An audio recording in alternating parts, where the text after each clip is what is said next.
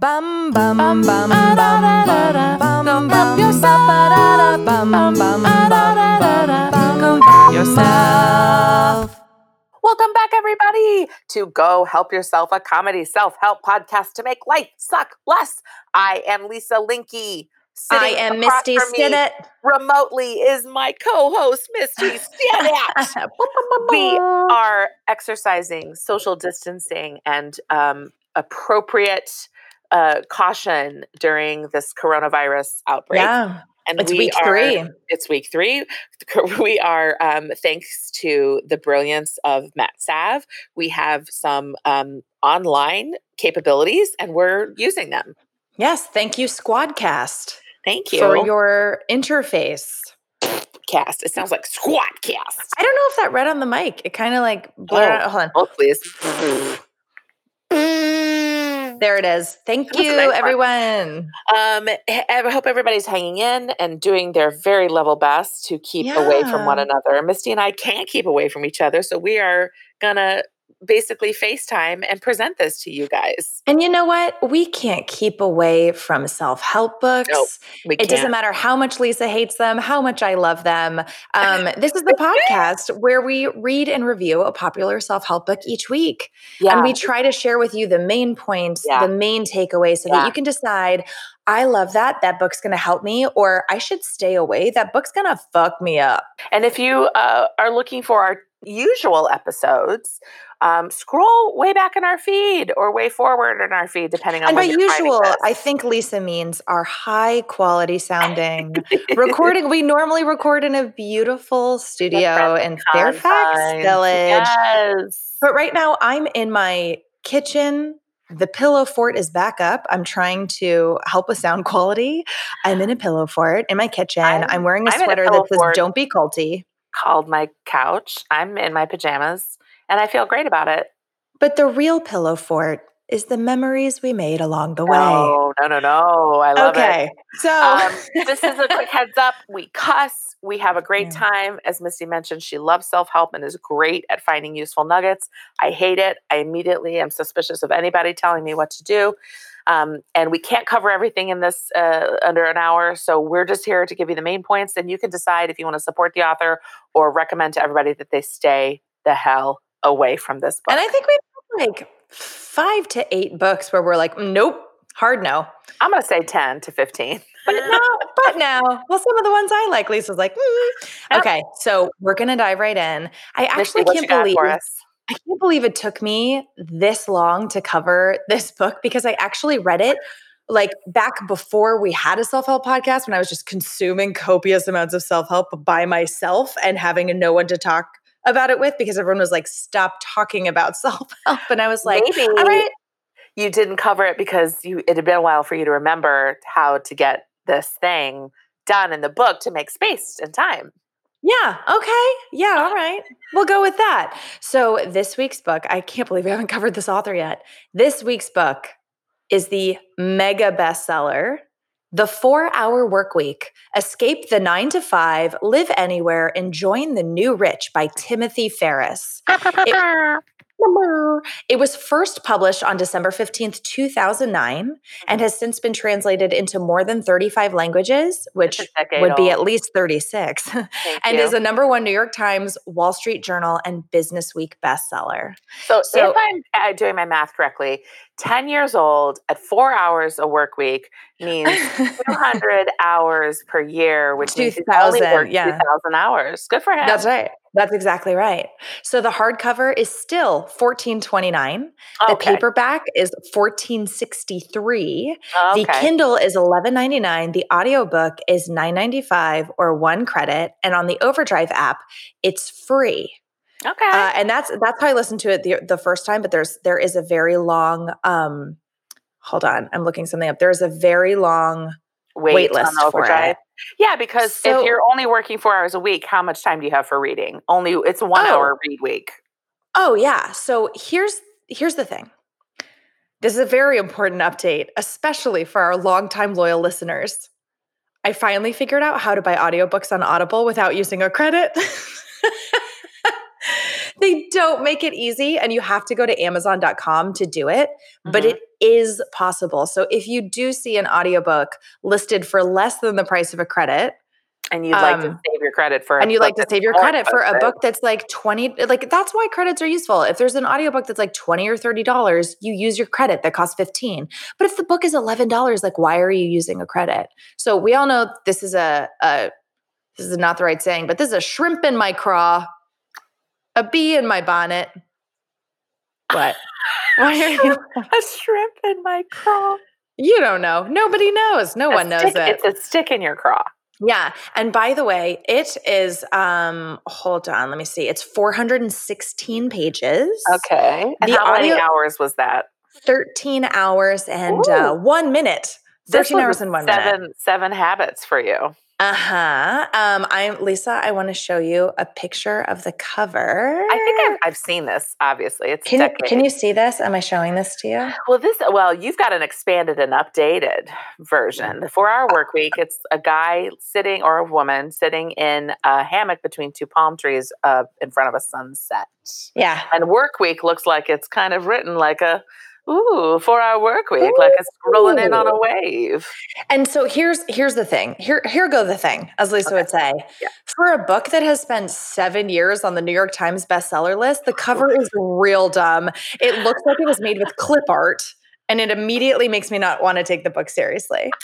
And by the way, I originally uh, the book. I think the cover I showed you said expanded and updated, but I think Yeah. I just read the original book. Okay. Just the picture of the cover I just showed you is the the normal one. okay. Um, it's also narrated by Ray Porter, who reads a lot of audiobooks, and he is perfect for this book because his voice is deep and rich and slightly condescending. So it's like exactly what Tim Why are Ferriss you might working more than four hours a week? He's like, I'm Ray Porter. Um, okay, so about Tim Ferriss, Tell me. and this is this is from uh, on the. It's funny on the the book cover it says Timothy Ferriss but then everybody calls him Tim Ferriss. sure. So anyway, his website is tim.blog. I There you him. go. I hate it.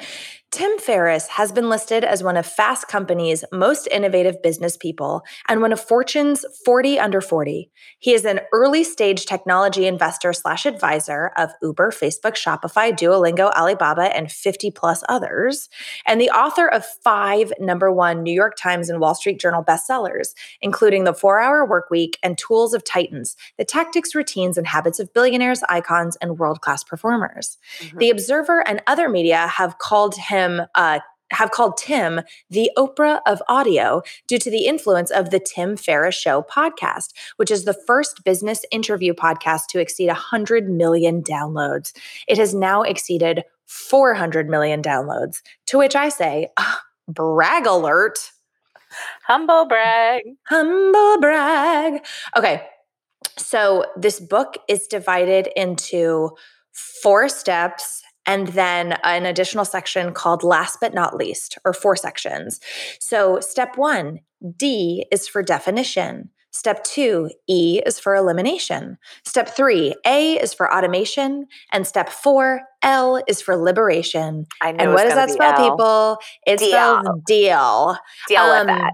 Yeah. So under each of those sections, um, there are uh, oh, and you know what it starts with? An FAQ is doubters read this, my story, and why you need this book, and uh, chronology of a pathology. So right. un- under each of the sections, there's there's titles like cautions and comparisons, how to burn a million dollars a night, system reset, being unreasonable and unambiguous. So there's there's a lot of chapters. They'll be listed in show notes. Okay. And then last but not least, he in in this section he includes um, the best of the blog. So he he has a blog. It's very popular.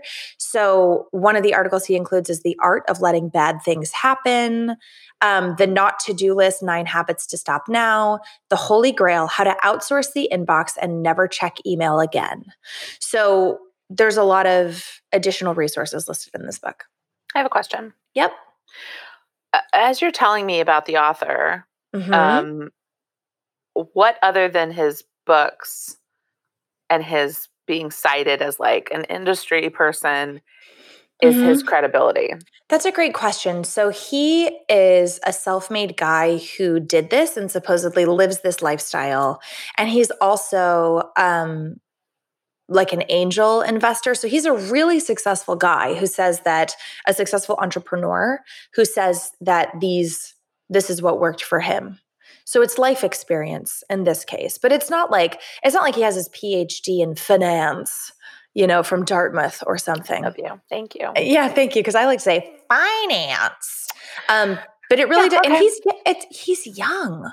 Like if you see pictures of Tim, Well, this was a decade guy. ago. He's a decade older now. that's true. You know what? I want to know how old he is. Hold on, we're gonna find out. Tim, how old are you? Also, I mean, like, Ferriss. fine, you're a self-made man, but like, also, what we learned from Rich Dad Poor Dad was that what worked for one person is Yeah. not necessarily available and possible for another. So get this: Tim is currently 42. So he was 32 when he wrote this book, which is better than Ramit Sethi, who wrote "I Will Teach You to Be Rich in College" when he had no credentials at all. Okay.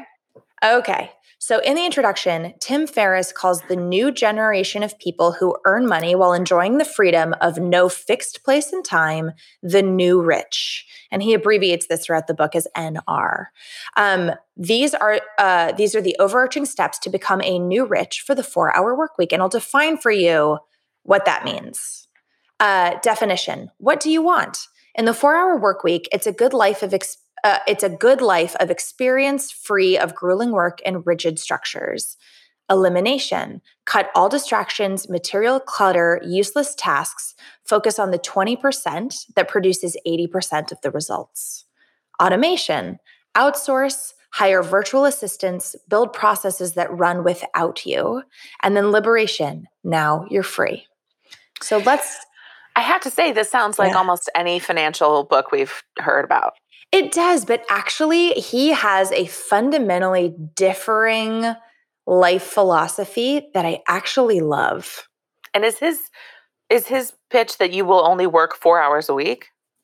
Yeah. So, quick question: Yeah. Who is digging the ditches and who is cleaning up our uh, garbage? Yep. That's a great And question. Who is This is- who is listen, manning our ERs? Listen, if you couldn't tell already, this this is absolutely a book of privilege because a lot of the things involved take startup money. So we'll we'll get there, but Okay. like he talks about like finding a product you can sell and automating it and and this is for anybody who doesn't want to like report to a job every day. So basically, he defines the new rich as opposed to uh I think traditionally we thought of people that are rich or wealthy as people who have a certain dollar amount in the bank or people who are are creating or receiving a lot of income. So his definition of the new rich is more like um, people who can do they have time at their hands. Time is their most precious resource. So you are in charge of your time and your income is automatically generated in a way that you do not have to like report to a boss or a supervisor or go into work every day. So this is what he means by the new rich. Okay. Um, so he says, "Do you need to work like a slave to live like a millionaire?" Tim Ferriss that the Tim Ferriss says that the common sense rules of the world are nothing but fragile collections of socially reinforced illusions. Meaning, um, no, being a millionaire and living like a millionaire are two different things. You don't need to slave away at a desk on a grueling, soul crushing nine to five. Um, but he says, he talks a lot about, so he, he brings up these sort of radical concepts and then does dive into human psychology behind them. And he, he has this theme that like most people will choose unhappiness over uncertainty. Like we are more afraid of what we don't know. And it's like, okay, well, I hate my job, but like I know that it gives me XYZ, so I'm going to stay there. So, um, one of his big takeaways is money isn't freedom. He makes a compelling point that lots of money and much ownership is not great, and that sometimes it ends up being enslaving and oppressing. So, um, uh, the new rich have oh, oh he says that traditionally uh, wealthy people have riches but the riches actually have them like there's that idea Can I tell you? This is Rich Dad Poor Dad. Interesting. Oh, To AT. interesting. Interesting. Let's see if it differs as we go through. Mhm. Um, so he says money multipliers, this idea of WWW. Money is multiplied in life depending on the quantity of W you control in your life, such as when you do, when you do it, where you do it, and with whom you do it. So, however you spend your free time, what you're doing, where you're doing it, and with whom you do it. That's none of anybody's business. Thank you.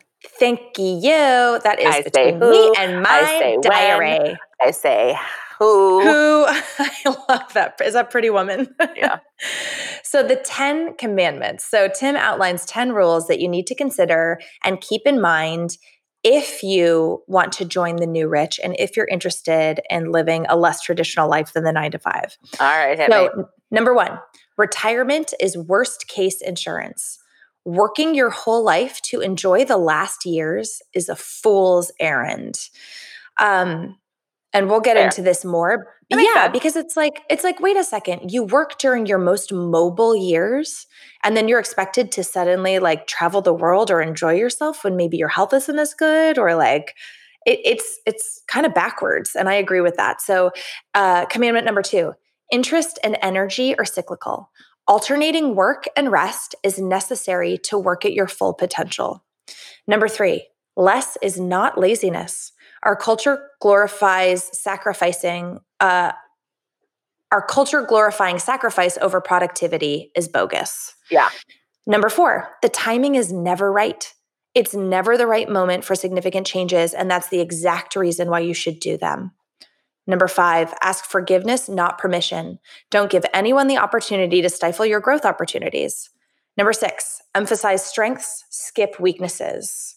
Um, he also espoused the Strengths Finder, Strengths Hmm. Finder 2.0. Uh, things in excess become their opposite. As in the example of money, um, yeah, as in the example of money, like if you have too much, suddenly you're so worried about managing it, et cetera. Uh, number eight, money alone is not the solution. Number nine, relative income is better than absolute income. Mhm. The per year income is arbitrary and misleading. Time is equally important, and it becomes more important once you reach the minimum amount for your goals. So that reminds me a lot of your money or your life, Yeah. sort of life force energy. Number 10, distress is bad. So he Yeah. really broke the mold with that one. Thank you. Um, so, conquering fear. Tim Ferriss uses some techniques from How to Stop Worrying and Start Living, which I have not read. Hmm. But here's his recipe to beat fear. So, you define what's the worst case scenario. So, if you're thinking, like, okay, if I leave my job and I try to start this business that I've been thinking of starting, what is the worst case scenario? And I actually really like this. This feels like a practical way to tackle fear. Define what the worst case scenario is identify how you could fix or improve on that worst case scenario? Is there anything you could put into place to help mitigate those risks et cetera? Um, and you can go down the rabbit hole of like okay say this worst case scenario came to life. Is it that uh, tim basically realized he wanted to he wanted to i think it was leave a successful company. He had start uh, leave a company that he had started that wasn't doing very well and start a new one something like that and he realized that the worst case scenario was like the company would go flop and he would lose all of his savings. But he realized that is a renewable resource for him. And the worst case scenario wasn't actually as bad as he thought it would be. Like it would suck, but it's not. It's not world horrifying. ending. Yeah, He also or you know, realized their job. He's a white male Yes. who could get more seed money.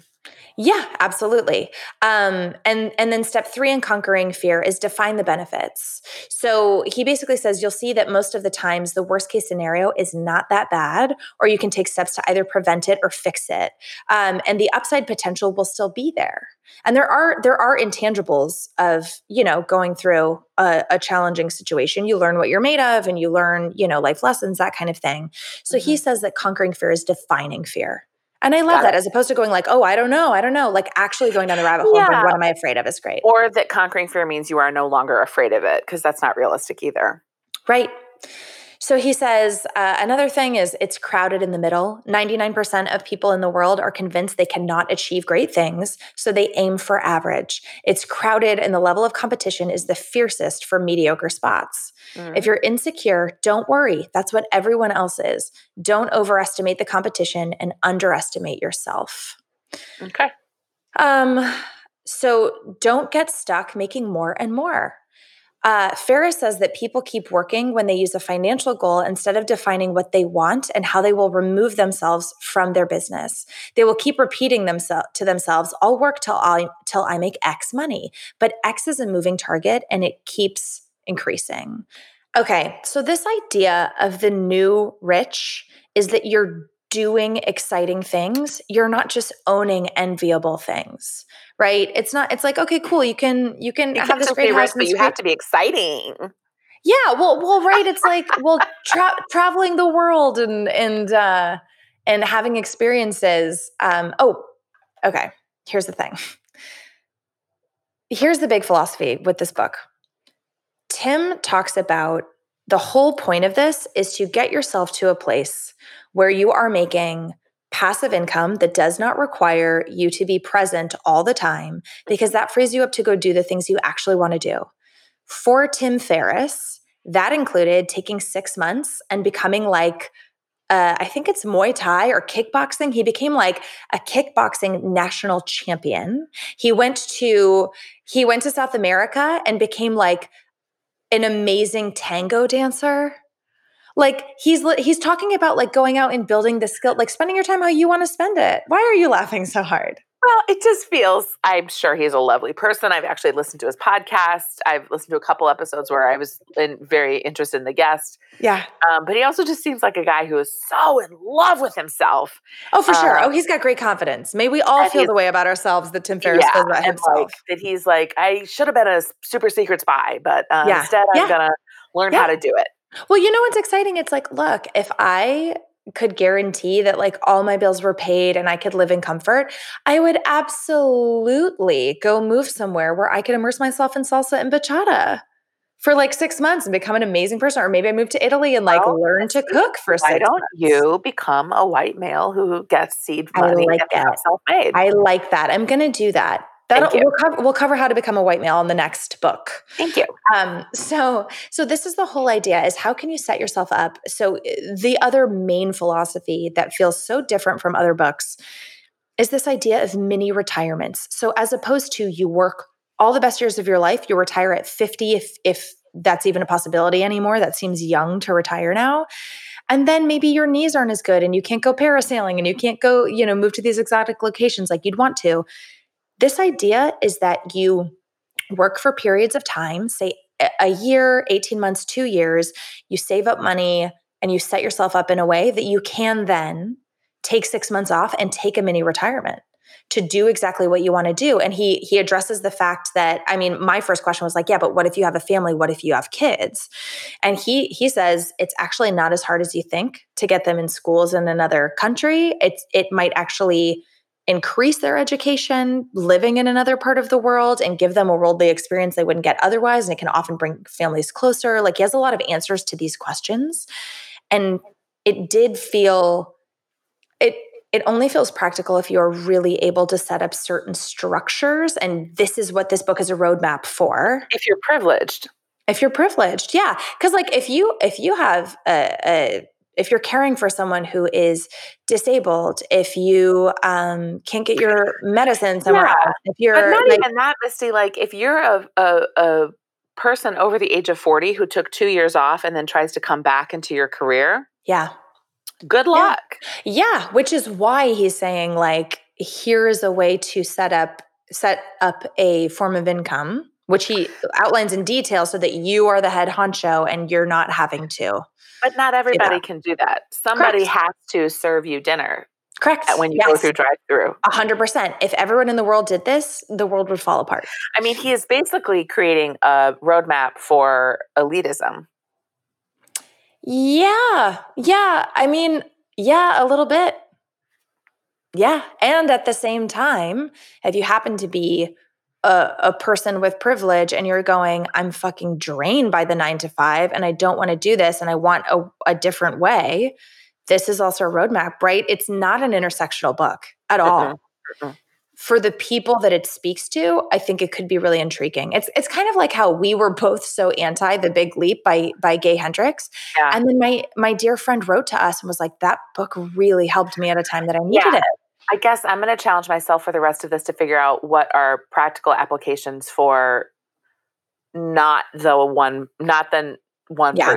but for the 99 percent. Thank you. Thank you. I think I think the biggest one for me right now is challenge this traditional idea that you can't have fun until a later date. I love that. If there's any ways that you can fit in, oh, well, when I'm retired, I'll finally take a Spanish language class or I'll finally XYZ. Like, are there ways that you can Do that can- now. Yeah, or save or enter contests to win something for free or you know, like fi- find a ask a relative to babysit your kids for a long weekend and then your future, you know, whatever that looks like. I do love this idea of let's not defer happiness. Like remember nothing's guaranteed. Yeah. I love that.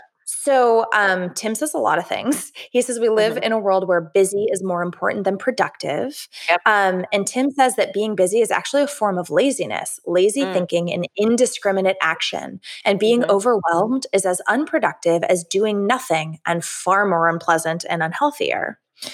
So uh, he says, escape the office. In an office environment, you're expected to work 40 hours minimum, no matter if you can produce the same results in five. But a nine to five is not the kind of place where you want to be productive because the expectation will be to produce eight times more to fill the 40 plus hours. Nine to five is arbitrary, a collective social agreement, and a dinosaur of old legacies. You don't need that. Uh, he says doing less is the path of the productive. So, um, so here's where he starts to get into the nitty gritty of his philosophy. He says focus 80% on your of your time on the 20% that produces the most results. Sure. I mean, the 80 20 rule is also, he's not breaking the mold. No, no, no. So it's like it's like uh, I, I forget if it's Pareto or Pareto, but it's the uh, Pareto law and Parkinson's law. Um, so shorten the work time to limit your tasks to the important. So like if you're like, okay, I'm only checking email for 20 minutes, you're going to be really discerning about which emails Parkinson's, you click whatever time you have, the Yes. task will fill to fit that time. Exactly, exactly. So be very discriminate. So it's all about efficiency and prioritizing. So outsource and delegate. The goal is to free your time to focus on better and bigger things. So even when you can do it for yourself more cheaply, it can still make sense to outsource. So delegation dangers. Automation to ineffi- to inefficient operations magnifies the inefficiency, and Mhm. automation applied to efficient operations will magnify the efficiency. Mhm. And don't forget, eliminate before you delegate. Never delegate something that that can be eliminated. Yes, Never- yes, yes, Yeah, never delegate something that can be automated. yes. Mhm. Okay. So this is when the book gets into the nitty-gritty about manufacturing a product and bringing it to market, which is his his sort of like sa- salve, salve, his salve, salve. Mhm. How do you Salve. Salve, thank you. Salve. Mhm. um he uh his salve to this entire philosophy is like you've got to find you've got to set up infrastructure so that you are the owner and seller of a product but it's all automated online and it's all delegated out. You empower your employees et cetera et cetera to make decisions for you and this is how you only work four hours a week. So this part of the book explains things like know the market pick a niche be first price high. If you want to hear those um, uh, price high. If you want to hear those details, buy the book. For our purposes on the podcast, we're going to skip that today. Um, but it really is a long section about how to actually bring a product to market, which was very interesting, actually. Um, I never really heard that. So he says getting fired is great. Tim Ferriss quit three jobs and got fired from all the rest. Uh, and he says that it is a God sent benefit. I mean, he better say that because right now he sounds like a major asshole to work with. Yeah, I know. He says most people won't quit, but someone else makes the decision for you so you don't have to sit in the wrong job for the rest of your life. Um, he says most people aren't lucky enough to get fired and they die a slow spiritual death over 30 to 40 years of tolerating the mediocre. So he really is, he has a really strong point of view. Um, and honestly, uh, he has a really strong point of view and a lot of the tactics feel they can feel sleazy at times. Like he talks about he has this whole section on virtual assistants. Hire a virtual assistant. Delegate like think about how much time you spend on tasks like fighting an insurance claim from the doctor or making reservations at this thing or doing research on a trip or booking travel tickets. Like he um, says that virtual assistants in like china and india are the cheapest. They're between four and fifteen dollars an hour. They work overnight. So if you're really good about what you delegate to them um, he also says like this is where it gets a little sleazy nobody at work is going to know if you like delegated putting that presentation together to a virtual assistant with their master's degree in india like your boss will never know so you can do that if you want to yeah. i know i know lisa's cringing um, so there are things that feel um, I don't know, just a little slimy to me. Well, but a little inauthentic. Inauthentic, yeah. And he gets into the nitty gritty of like even which firms to use for virtual assistants. Like it really is. He, I think, wrote this to be an actual resource manual, not just like a philosophy of how this goes. Um, you know, it feels so, like it feels like, and I hear his voice from his podcast. It's like, you know what? Yeah. Here's what you do. Here's what you do. Yeah. You do this. You do this. You do this. You do this. And it's like, yeah. well, listen, I'm going to be honest. If a boss, we, we, it is scientifically proven that we judge men on their potential and women on their performance. Yeah, I know. A young mm-hmm. white male coming up who's discovered to have outsourced his presentation yeah. Yeah. will be judged differently than a young a black female who was yeah. who was discovered to have outsourced 100%. her presentation. 100%. Absolutely. And again, I know it's not it's but I do think that for the 99% if you have a short amount of time hiring somebody to schedule your cable person, mm-hmm. you know, like fight mm-hmm. a claim makes a lot of sense. It takes that off of your plate. Yes, absolutely. So, um he has uh like further tips on effectiveness, etc. He says, don't finish what you start if it's not worth it. Mm-hmm. Don't read unless you need it immediately. I mean, okay. Learn to be difficult and assertive. So, um, uh, he said something in the book about how like the a difficult person is not called upon as many times as like a very easy person. I'm I'm fucking this up for sure. No, that makes sense. But basically like he's saying like you can actually train your boss and your bosses to um not go to you unless they really need something. Again, it, again, it doesn't work for women or for people of color. Yeah, because they might be labeled as angry right? Not passionate, yeah. blah, blah, blah. Yeah. Difficult yeah. to work with means yep. you don't get as high of a raise. Yep. He says, don't worry to offend someone when requesting effective communication. Hard feelings pass, foolish behavior sticks. Check emails only once a day. I'll explain this mm-hmm. and batch things together and address them all together. So, one a lot of people do this now. Batching. They do, yes. And so the way he he has a whole chapter on like how to eliminate meetings because so many meetings are called just to discuss a problem. Yeah. So Tim tries to never have a meeting. So he'll say like, okay, well, what's the agenda for the meeting? We'll outline what the problem is and the ways to address it and the ways you've already implemented those solutions. Let me know how it goes. And then people quickly realize oh, I guess we don't need a meeting. So it includes empowering the people around you to make decisions so that you don't have to micromanage. But as far as email goes, he has, he put up this like email autoresponder that's like, hi, I only check my email twice a day. So thanks for your patience if it takes a while to get back. If it's an emergency, here's my cell phone number and you can reach me here. But it it also has like a frequently answered question like one, if this is something that can, if you have a question for me that can be answered by someone else, please do that. Like two, um, it, eh, you know, sort of like, yeah, it's like a, it's like on Google, it's so hard to get Google and Amazon. It's like hard to get a person on the phone because they have such comprehensive, frequently asked question pages. So that is how he sets the tone and trains people. You're not going to hear from me very often. If you really want to get a hold of me, you can call me. Here's my cell phone number right here, but it better be a problem worth calling me because it makes people think twice. Oh, do I need to actually talk to him on the phone because this problem is big enough. Yeah, So I mean, there's good and bad, right? You know, Yes. So he's got all sorts of tips about how to um, become more efficient and how you can set up these automation processes so that you only have to check in and do payroll or bank account stuff or whatever that looks like for a maximum of four hours a week. here's what I will say for the 99%. Yes. It is always a good idea to batch and to do things so that you have solitary focus and get the most use out of your time so that you aren't distracted. Uh, uh, in an age where we know that people are suffering greatly from inappropriate behavior at work, Yeah. maybe being unavailable to people for sensitive subjects and requiring that it be a quote unquote emergency for them to reach out to you is not a good idea. And yeah. this, this shows its age. This is a 10 year ago, right? Like, yeah. um, 100%. uh, personally, I wouldn't want to be the CEO of a company where people rarely saw me. Um, That's me.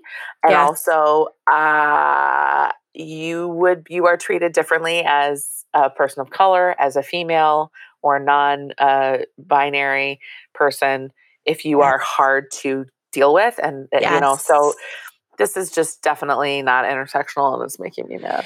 it's not it's it's not you're correct and a lot of the you know a lot of it is coming from that like a lot of it does just feel like he's tooting his own horn Oh, I think And- he's still on blowing himself. He's blowing he's blowing his big old horn uh, After he learned Muay Thai and Tango, he went to India and learned how to full on blow himself. right oh man look those yoga poses make you real flexible I say yes. But like, you know, there are some quotes in the book that are really self-aggrandizing, like I could be racing motorcycles in Europe, scuba diving on a private island in Panama, resting under a palm tree between kick oh, it was kickboxing, kickboxing sessions in Thailand, or dancing tango in Buenos Aires. is he know, married? so- I'm looking this up.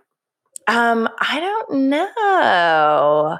Um, but so it is 10 years old. So a lot of the places where he's like, hey, rent is cheap here, that no longer applies. It's clearly a changing landscape, etc. So listen, that is probably the briefest overview I could possibly do about the four hour work week, escape the nine to five, live anywhere, and join the new rich. Listen, I you did the 40 hour, you did the 40 minute uh, summary of the Yeah. 13 hour book. And I say thank you for that. I did. And th- those really are the big ideas. If any of this is intriguing to you, absolutely buy this book. Take it with a grain of salt. There's there's a lot of criticism about some of the stuff as you could um, expect. There's a whole section where he he walks you through how to build credibility when you don't really have it and expertise faking it. Wow. Right. Well, there's this idea that like there's this idea that like you can go to your alma mater and say, I really want to give like a free seminar to these people, etc. And even if you're only like speaking to three people, you can then the next person you reach out to, you go, Well, I just lectured at the University of Central Florida on this topic. And then they do, and it's sort of like becomes this feedback loop about how to create this sort of fake expertise. And he doesn't why are we listening to this person? he doesn't say, well, because his life experience he's a successful entrepreneur. So he But doesn't. did he become an, a successful entrepreneur because he generated fake credibility? I don't know.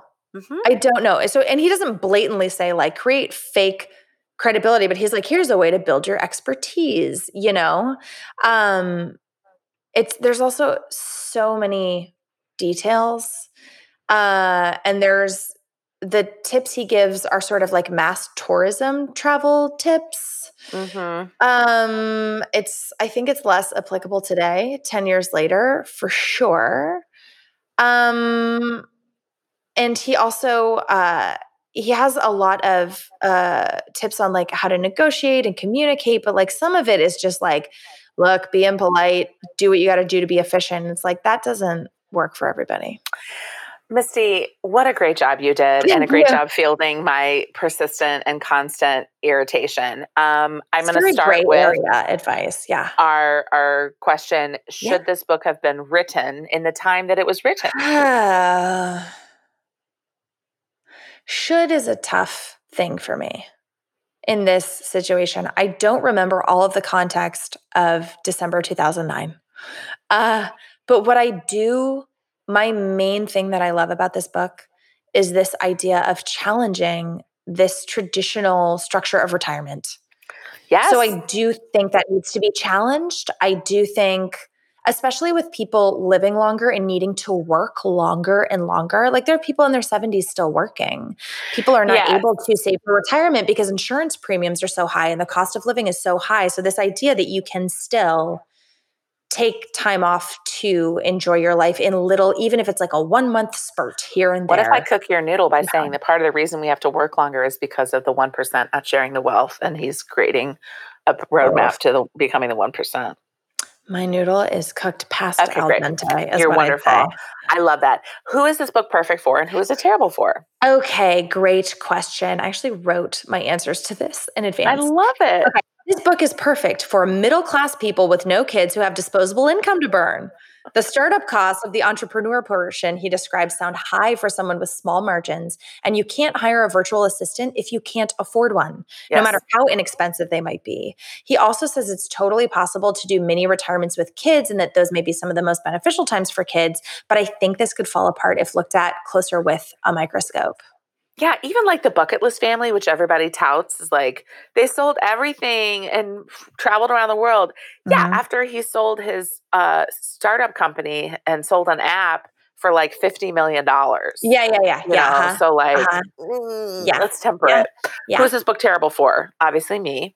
Yeah. So, so, um, sort of like I just said, anybody who truly cannot afford this, who Yes. does not have disposable income, who, because just to just to test a, a product is like you got to have at least 500 bucks and just to test a product let alone Yeah. set something up or advertise and he does get into the nitty gritty of all of that but you really need some capital to get started and it's it's not a ton in the grand scheme of things it might be two or three thousand dollars but that's a lot of money for some Yeah. people to put together Um, what did you? uh, We've kind of talked about what he got right and what he got wrong. yeah so um, as well we i, went. I I want to expand on that and say I love the way he approached the fear of leaving a job and trying to Mhm. start something new or trying something you've always wanted to try. That really spoke to me. okay. Um, he approaches the that philosophy shift in a really practical way. Um, by, like I said, writing down the worst case scenario, really listing out the repercussions. Are they permanent? Are they reversible? And then weighing those against the way you'd feel if you stayed in your current position, Love it. like the opportunity cost of that. Mhm. Love it. Um, yeah, and I, I also I also love his definition of what makes somebody rich. Like it's Mhm. time and it's mobility. It's not the number of dollars in the bank. Sure. Sure. Mhm. Yeah. Um, uh, does is there anything that you tried from the book? Um, yeah, I mean, I have definitely taken not many retirements per se. Like I really want to go live in another country for like a month. And I think I said this to Amsterdam, you for a couple of years. Amsterdam, baby. I lo- I just love it. I love it. I want to be in Paris, and we can visit each other like a train right It's- away. It's like three hours by train. The first time I went to Amsterdam was from Paris. Um, but I have definitely, you know, there was one time where I took a year and a half off of work. And I was really privileged to do that. I saved like crazy before I did it. And I was able to do that and really take all the classes, the writing, voice, acting, you know, Mhm. all those classes that I wanted to take. I was able to do that. So yeah, I actually have put that into practice. But I actually think it was during that time that I read this book. So it wasn't because of because of this book. Um, I love it. Yeah, and so Do I have any I- homework? You know, it's interesting. Normally, I would say like think about something you really want to do and write down the worst case scenario of that, the fear of that. But Lisa, you're you're already going full force at your dreams. I mean, you're Thank already you are. It's like you're a very specific case where like you quit your corporate job, you're acting full time. and I was you're- very privileged to be able to do so. I acknowledge. Well, let's go ahead and check in on your homework then. Now, what what made you like finally make that decision? Um, I was terrified of uh of not. I was terrified of not. And it just felt it felt like if I didn't, I would wake up at, you know, 50, 60 and still be there. Right. So you kind of did exactly you weighed what it would feel like to still be doing that. Yeah, same thing for moving out to LA. Like I just knew that Right. if I didn't make some change, I, I would never change. And how long did it take until you were realizing your dreams in full? How many years? I'm still not. I mean, I feel like, but I'm I'm living the life that I am wanting to. I'm on that path. So, Yeah. uh, I mean, I think the minute you make that decision, you're kind of on the way. Do you know what I mean? yes. Yes. That's how I felt about it. I think. Yeah. Um, great. Yeah. Well, so that's you guys, That is Great job, a that's buddy. a quick and dirty, quick and dirty. Thank you. Review. It, it truly is a very in-depth book. And uh, so many of the reviews, because I was curious what other people think of this book, Yeah. are this book has a lot of problems and it's still in my top books to read. Like this because I think the, this reframing is, is, so pivotal. Yeah. Yeah, yeah. So, um, what I want to say is, may your free time and mobility be abundant, and may the hours that you work at work not be Abundant. abundant. Like okay, bye. Right. Bye. Go Help Yourself, a comedy self help podcast to make life suck less, was produced by Misty Stinnett, Lisa Linky, and Matt Sav. Our theme song was also written by Matt Sav. He's amazing. Do you want to get in touch? You do. Email us at gohelpyourselfpodcast at gmail.com. And you know, you can also find us on the social medias Instagram at gohelpyourselfpodcast, Twitter at GHY Podcast, or check out our website, gohelpyourselfpodcast.com. And if you liked our podcast, please subscribe, rate, and review us on iTunes to help other people discover our show. It's really the least you can do. and why don't you tell all of your friends? Bye!